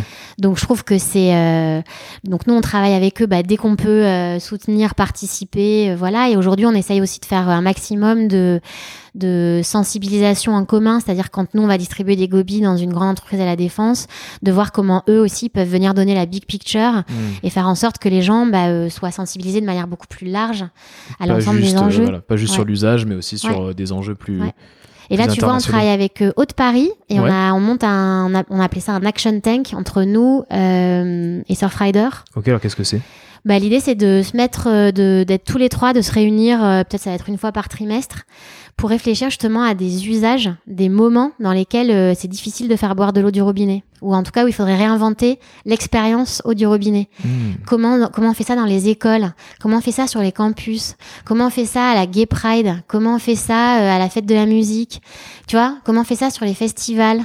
Euh, qu- Qu'est-ce qui bloque Qu'est-ce qui est compliqué Qu'est-ce qu'il Mhm. faut proposer de nouveau Comment il faut l'accompagner? Est-ce que c'est, c'est, il y a, il y a des fois il faut un contenant, des fois il en faut pas, des fois c'est une appli, on sait pas, mais tu vois Ouais. Et confronter nos expériences, euh, mettre en commun. Donc c'est un peu comme un think tank. En gros, vous, vous réfléchissez, Ouais. euh, c'est de la réflexion, et ensuite il y a une, il y a un passage mais tester super vite tester- et de, tu vois d'avoir Paris, d'être Ouais. avec Haute Paris Bah ouais. et de pouvoir ultra vite tester des choses. Hmm. Et Ça, nous nous bien, nourrir. C'est bien que tu es une des premières personnes qui parle un petit peu de cette, euh, ce lien entre euh, l'entreprise et puis le- les ONG, Ouais. et que chacun un peu peut se voilà trouver des bénéfices mutuels et puis s'inspirer euh, mutuellement. Mm. Euh, c'est assez, euh, c'est hyper intéressant en fait. On est tous liés. Enfin, Ouais. il faut des gens très militants, très radicaux, Mm. Euh, qui font, euh, qui, qui poussent les sujets euh, dans l'opinion. Il faut après euh, d'autres euh, structures associatives qui sont dans la construction. Il faut euh, des entreprises. euh, alors c'est vrai, c'est bien qu'il y ait des entreprises qui derrière soient pas euh, que opportunistes. Tu Mm. vois, euh, ah bah ok, c'est la mode des gourdes, ah bah super, je vais aller sourcer un truc euh, sur Alibaba euh, à 2 dollars, euh, je vais y mettre un motif jungle et puis euh, je vais Ouais. le vendre au bon marché. Ça, c'est clair que il y a quelques années encore, on se disait bon ok c'est le jeu, mais là on est tous dans le même bateau quoi. Ouais. Tu vois, à un moment donné, euh, bah ouais, tu vas gagner ta vie, mais, mais tes gamins, enfin ils vont vivre dans Mad Max quoi. Je, je- c'est- il y a un- une forme de déni qui, qui, qui est folle quoi. Ouais. Tu, tu, tu retrouves un peu ce déni euh, parfois quand tu rencontres euh, certaines grandes entreprises ou certains interlocuteurs où, euh, où tu sens que c'est en train de changer. Est-ce que, est-ce que vous, voilà, vous prenez plus, plus de portes ou euh, plus de, ou alors vous, voilà, vous vous rendez compte que, que ça va dans le bon sens Bah, nous, Sur tes sur, interlocuteurs, ouais, nous sur le euh. déploiement de Gobi, alors on a vécu toutes les étapes. hein. On a vécu le moment où euh, euh, on évangélisait euh, complet, tu vois, où Mm. les gens s'en foutaient complètement du truc. bah heureusement pas tout le monde parce qu'on a toujours eu des clients et tout, mais Ouais. mais euh, ça, euh, voilà. Et là depuis, euh, ça fait deux ans que ça explose complètement. C'est-à-dire on a même du mal à suivre euh, la demande. Tu m'as dit tu avais un pourcentage de croissance énorme. Ouais, là, on a plus de 100% de 100% de croissance cette croissance. année. L'année dernière, on était à euh, so- 60% et ça fait quelques années qu'on est euh, à deux chiffres. Et là, cette année, ouais, ça va passer à trois chiffres. Et oui, c'est impressionnant. C'est impressionnant. Euh, après, est-ce que globalement euh, la société euh, prend conscience et évolue assez vite Mm. euh, Moi, je suis, euh, mais je pense comme tous les gens que tu vas recevoir là, Mhm. mais je suis euh, forcément et euh, je suis forcément optimiste. Ouais. Je, je, on- enfin, on n'a pas, on n'a pas les moyens de d'être ni découragé ni cynique. Enfin, euh, c'est un truc que déjà j'ai beaucoup de mal à supporter pour plein de sujets, mais là sur celui-là. euh, Sur celui-là, c'est vrai. c'est dégueulasse, quoi. C'est dégueulasse pour les générations d'après. C'est, c'est, pas juste. Je vois que l'heure tourne pas Ouais. mal. Est-ce que, euh, écoute, euh, est-ce que tu aurais un, un bouquin, euh, là je passe sur les quelques questions de, la, Ouais. de la fin, est-ce que tu as un bouquin que tu relis régulièrement ou qui t'a beaucoup inspiré? Ça peut être un roman, ça peut être voilà, un livre que t'aimerais nous partager, ou celui que tu lis en ce moment, je sais pas. Ouais, alors euh, moi été toujours une- plutôt une grande lectrice de, de romans. Je, je lis plutôt des romans euh, littérature américaine et plutôt des écrits par des femmes. Ouais. Euh, et, et en fait, euh, j'aime les ouais les, les, les destins, les grandes épopées. euh, je crois que c'est les rencontres avec les gens dans la vraie vie comme dans la fiction. Je crois Mm. qu'ils me nourrissent. Euh, bon, je sais pas, tu vois, il y a Americana de Chimamanda Ngozi ces derniers temps, ça m'a plu. Et après, euh, je suis, j'ai deux gamins en bas âge, donc il y a beaucoup de livres que j'ai commencé. Ok. Euh, mais tu vois, ces derniers temps, euh, Sorcière de Mona Chollet et euh, Apicratie de Eva Illouz. Mm. Euh, bon, Sorcière de Mona Chollet, c'est euh, sur toutes les questions féministes, mais Ouais. de découvrir en fait que, en fait, la chasse aux sorcières, c'était, ça a été un moment de, de féminicide, quoi, Mm. de et, et ça fait pas mal écho euh, au, enfin, ce qui se passe en ce moment. Je trouve les, les, les- derniers soubresauts un peu caricaturaux du patriarcat, Mm. tu vois, tels qu'ils sont incarnés par Trump. euh, et, et que ce qui est un moment de l'histoire où les femmes qui commencent à s'émanciper, qui revendiquent leur célibat, etc. En fait, on trouve le moyen de les taxer de sorcières et c'est en train de revenir. euh, Là, enfin, je trouve que c'est, je, je, je- suis allée l'écouter en fait dans une discussion dans une librairie vu que j'ai Ouais. plus le temps de lire. voilà.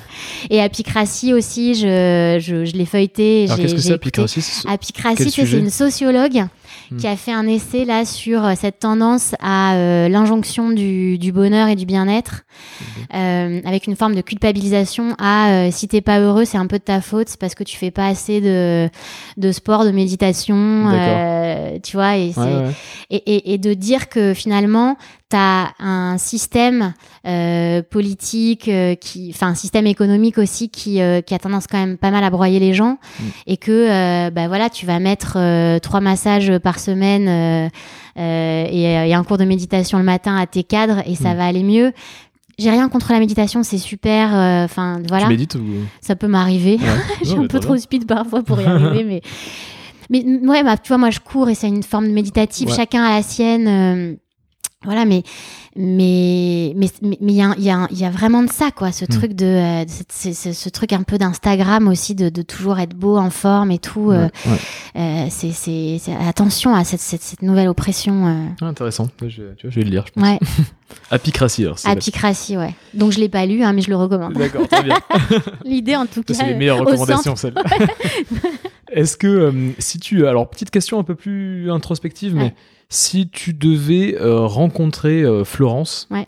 euh, Il y a voilà il y a quelques années je dirais à la sortie de à la sortie de, du Celsa Mm. et que tu voulais lui parler quelques minutes qu'est-ce que tu lui dirais? Ouais, ben, je pense que ce qu'on peut dire à de nombreuses euh, jeunes femmes, en même temps, euh, quand je dis ça, euh, mon, mon mec me dit que c'est faux, que les, les garçons aussi, mais pff, moins culpabiliser pour des Mm. broutilles. euh, tu vois, s'il y a un bouquin ado qui m'avait plu, c'était Narcisse et Goldmund de Herman Hesse, qui fait la différence entre euh, la théorie et l'expérience. C'est-à-dire, faut Mm. apprendre. C'est Narcisse, c'est l'universitaire, et Goldmund, c'est celui qui va vagabonder dans le monde. ok Et ouais, en fait, euh, c'est pas grave euh, de sécher les cours, euh, c'est pas grave de prendre un an euh, off avant de finir tes études, c'est pas grave d'avoir trop fait la fête. euh, Mm. Pff, tu vois, on culpabilise facilement Mm. sur ces trucs-là. Et en fait, ouais, la vie, ça passe vite. Et quand on a 20 ans, euh, faut pas être trop... euh, Mm. faut être un peu léger. Et c'est cool. Et ça, je dirais à Florence de... Bon, qui en a quand même profité, mais de pas trop se prendre la tête le lendemain. ouais Et puis, ouais, le truc du syndrome de l'imposteur aussi, là. Mm. Pff, si on Ouais. pouvait gagner du temps, s'il pouvait y avoir, euh, ouais, des petites sessions de, de, de psy euh, dans les, dans, peut-être dans les écoles et tout ça pour apprendre comment aux tu gens. l'as dépassé toi? Ce syndrome de l'imposteur petit à petit avec le temps ou t'as comment tu l'as dépassé? Peut-être qu'au fond, euh, on le dépasse quand on fait euh, ce qu'on aime vraiment. Mm. Au lieu d'aller euh, faire ce qu'on pense être le truc de la réussite. Tu vois? Moi, je pense que je suis restée hyper longtemps dans des, dans des jobs où en fait, c'était pas moi. Et à chaque fois qu'il y a un truc où je me sentais pas à l'aise, euh, bah, je me remettais vachement en question, alors qu'en fait, je me sentais pas à l'aise parce que j'aimais pas. Mm. Tu vois, me- quand on me demandait de faire un truc de lobbying euh, dans l'industrie automobile, euh, ben je, je me sentais hyper angoissée. Puis je me disais, Ouais. t'es pas à la hauteur. En fait, c'est pas que j'étais pas à la hauteur, c'est que j'étais pas à ma place. Tu vraiment Mm. Enfin, Ouais. donc ouais, il faut s'écouter en fait, et au lieu de tout le temps se culpabiliser, se, fl- se flageller et tout ça, se dire quand je me, quand tu te sens pas bien, C'est que ta place. ça raconte euh, quelque chose. Va, et va ouais. ailleurs quoi. pas ailleurs. Ouais. Mais ça, on met du temps dans la vie, et c'est dommage parce que ouais, malheureusement, je trouve ça, ça va vachement vite. Quoi. Ouais. Ça va vite. Euh, Est-ce que tu as un conseil à donner à, à, à des entrepreneurs ou à des futurs entrepreneurs, des Ouais. personnes qui auraient envie d'entreprendre avec de l'impact, exactement ce que tu fais, Mm. avoir de l'impact sur la société, sur l'environnement? Est-ce que voilà, est-ce que tu aurais un conseil que, que tu aurais bien aimé avoir peut-être euh, il y a, il y a 8-10 ans euh, quand tu as démarré? Euh, Un ou plusieurs conseils, je veux pas te, Ouais, te ouais, brider non plus. Ouais. Peut-être faire attention au mythe euh, du euh, succès instantané, Ouais. là. euh, Overnight. euh, ouais, euh, la fascination pour euh, les grosses levées de fonds, euh, tout ça. Je, je suis pas sûre que ce soit la réalité. Je suis pas sûre que ce soit non plus ce qu'il faille se souhaiter parce que je me demande si c'est pas une façon de se mettre dans une autre. euh, Mm. Enfin, si, si tu sors euh, du salariat euh, pour euh, tout de suite faire un truc où tu as des gros investisseurs et les mêmes types de, de Ouais. relations et d'attentes, bon, je sais pas, après, ça dépend des modèles économiques. Mais ouais, donner le temps à son projet, nous, ça a mis euh, quasiment cinq ans, quoi, à vraiment atteindre un vrai niveau de rentabilité, à nous sortir des salaires. Et en attendant, je trouve... euh, encore une fois, faut s'écouter, c'est-à-dire, euh, je pense pas qu'on puisse être bon quand on est en stress total euh, sur le plan financier euh, Ouais. personnel.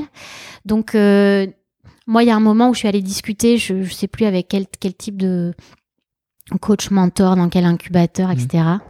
Mais euh, il m'avait dit, bah, c'est reprenez des jobs à côté, tu vois. Vous allez pas ralentir le projet, il va continuer à avancer. euh, et c'est vrai. Et on Mm. a on a fait du conseil à côté. Ouais. Euh, tu vois, ça me prenait deux jours par semaine. Ça m'a, c'était bien. C'est une récréation, enfin une récréation intellectuelle. Ouais. Tu gagnes ta vie, t'es moins stress. Voilà, de, de, de, de mettre en place aussi à côté ce qu'il faut pour que tu te sentes bien dans ta vie privée. Ouais. Après, je pense que plus t'es quand même euh, équilibré. Voilà, moi, j'ai, j'ai, j'étais en couple euh, avec Mhm. quelqu'un qui m'a toujours soutenu, euh, qui m'a jamais mis la pression. Ça, je, je, je sais à quel point j'ai eu de la chance. Mhm. Mais être bien entouré par tes associés et dans la Dans la vie dans- perso, quoi. dans ta vie perso, ouais. Ouais, ouais. Ouais, ouais, et, euh, ouais, et puis, bah, euh, ouais, se faire, pff, être bien entouré, c'est aussi avec tes associés que c'est, c'est, c'est- tu perds pas, euh, tu perds pas euh, courage en même temps, tu vois. Moi, Il y a Mm. une anecdote, j'ai l'impression que je suis devenue entrepreneur euh, trois ou quatre ans après le début. Mm. C'est un jour, D'accord. euh, un de mes associés arrive et il me dit bah voilà on a une énorme ardoise à l'usine. En gros c'est eux qui ont joué le rôle de la banque que la que la banque ne joue jamais au début, c'est-à-dire euh, t'assurer de la trésorerie, Ouais. qui est quand même le truc qui euh, est ton ta vie ou ta mort Mm. quand t'es entrepreneur. Ton oxygène. La trésorerie ouais. c'est la vie. c'est horrible quand Ouais. t'en as pas. Tu peux pas te payer. Surtout quand Tu- fais du produit. T'es en stress avec tous tes fournisseurs. Mm. C'est la trésorerie, le BFR. Mm. C'est ultra important et personne te le finance. Mm. Donc euh, voilà, pensez-y. Mm, intéressant. Euh, et voilà, donc énorme ardoise à l'usine. Et là, euh, Xavier, un de mes associés, arrive et me dit en fait, euh, le directeur de l'usine bloque tout. Mm. Euh, il veut plus faire d'expé tant qu'on règle pas. Et là, euh, j'ai aucune rentrée qui arrive. Et donc, on va planter tous les clients. Et là, je me dis, bon, voilà, c'est la fin, quoi. C'est c'est terminé, que l'aventure s'arrête. Et là, je sais pas. Ça monte et tout. Et je me dis, écoute, euh, je l'appelle. Et je lui dis, de toute façon, je reviens pas avant qu'il ait dit qu'il est libéré et qu'on a expédié. Ouais. Et franchement, je pense que je suis restée. J'étais. euh, je savais quoi, que je lâcherais pas le truc. Ouais, ouais. Et je l'ai convaincu. Et, euh, et ce jour-là, tu vois, je- Tu t'es dit, ça y est, là, c'est. c'est un jour de rien. C'est un jour où il s'est rien passé. C'est pas le jour où on a signé la COP 21, Mm. tu vois. C'est qu'il y a un truc de ma boule qui nous est arrivé. souvenir. C'est un moment fort. C'est un moment fort. Parce que c'est pas un moment confortable. Mm. C'est un moment où, euh, ouais, voilà, t'es Mm. t'es- t'es- t'es pas bien, T'es au bord du gouffre. Ouais, c'est chaud, quoi. C'est chaud. Donc voilà, faut, faut pas lâcher. C'est dans les, parfois les petits moments. Et souvent, si, ouais, le truc c'est ça, c'est que moi j'ai remarqué, souvent tu crois, t'attends une nouvelle, Mm. t'es accroché, tu te dis là, euh, si ça, ça se fait pas, c'est c'est mort. Mm. Et souvent ça se fait pas. Mais par contre, euh, la semaine d'après, dix jours après, à chaque fois, nous ça s'est passé. Il s'est passé un truc de ouf. Ouais. À chaque donc fois. euh, rester, euh, rester focus sur son, sur son objectif et puis euh, Ouais, se dire que les, les bonnes nouvelles peuvent arriver. euh, Ouais, puis bah, de toute façon, c'est comme la vie, hein, tu contrôles pas. hein. Hmm. Donc, euh, faut, euh, tu conduis le bateau, tu prends la vague, t'essayes de prendre la vague, quoi. Hmm. Voilà. Est-ce que tu as quelque chose à rajouter? Bah non, je crois que j'ai été hyper bavarde déjà. Comment on peut te joindre si quelqu'un veut te joindre, voilà, te contacter, te poser des questions Parce que là, t'as as soulevé plein de. Ouais, plein bah, de sujets. Sur, euh, sur, euh, sur Instagram, c'est euh, Flo Daria. Sur LinkedIn, Florence Je Bétinger. mettrai les liens, mais. Ouais, sinon florence at gobilab.com, euh, avec plaisir. euh, Super. voilà. Souvent, si c'est des filles entrepreneurs, euh, je suis toujours dispo pour prendre un café, déjeuner, Ouais. faire un peu de mentorat, entrepreneuriat féminin. Trop bien. Bah alors voilà, si certaines filles euh, entrepreneurs nous. voilà. Ça, ça, je suis pas. euh, Voilà, même si c'est pas sectaire, mais en tout comment cas. on dit euh, Non. Comment on dit quand on est euh, pas misogyne à l'envers? Non, c'est pas ça. je sais pas. Non, non, voilà. Mais bon, euh, bref, Il y a en des gros- jeunes gens. En gros, euh, t'es dispo et tu, ouais, donnes- ouais. tu peux donner un peu de ton temps Oui, pour, carrément, carrément. pour mentorer des, des Quand j'en ai pas, je le dis, mais quand je peux, je le, je le fais. Bon, en tout cas, c'est c'est super sympa. Bah, merci beaucoup. Ouais, avec plaisir. Merci à toi. À une prochaine fois. Ouais. Avant de vous quitter, vous pouvez euh, retrouver les notes de l'épisode sur euh, inspire-podcast.com. Et évidemment, si cette conversation vous a inspiré, n'hésitez pas à mettre 5 étoiles sur Apple Podcast et surtout à en parler autour de vous. Je vous dis à très vite pour un prochain épisode.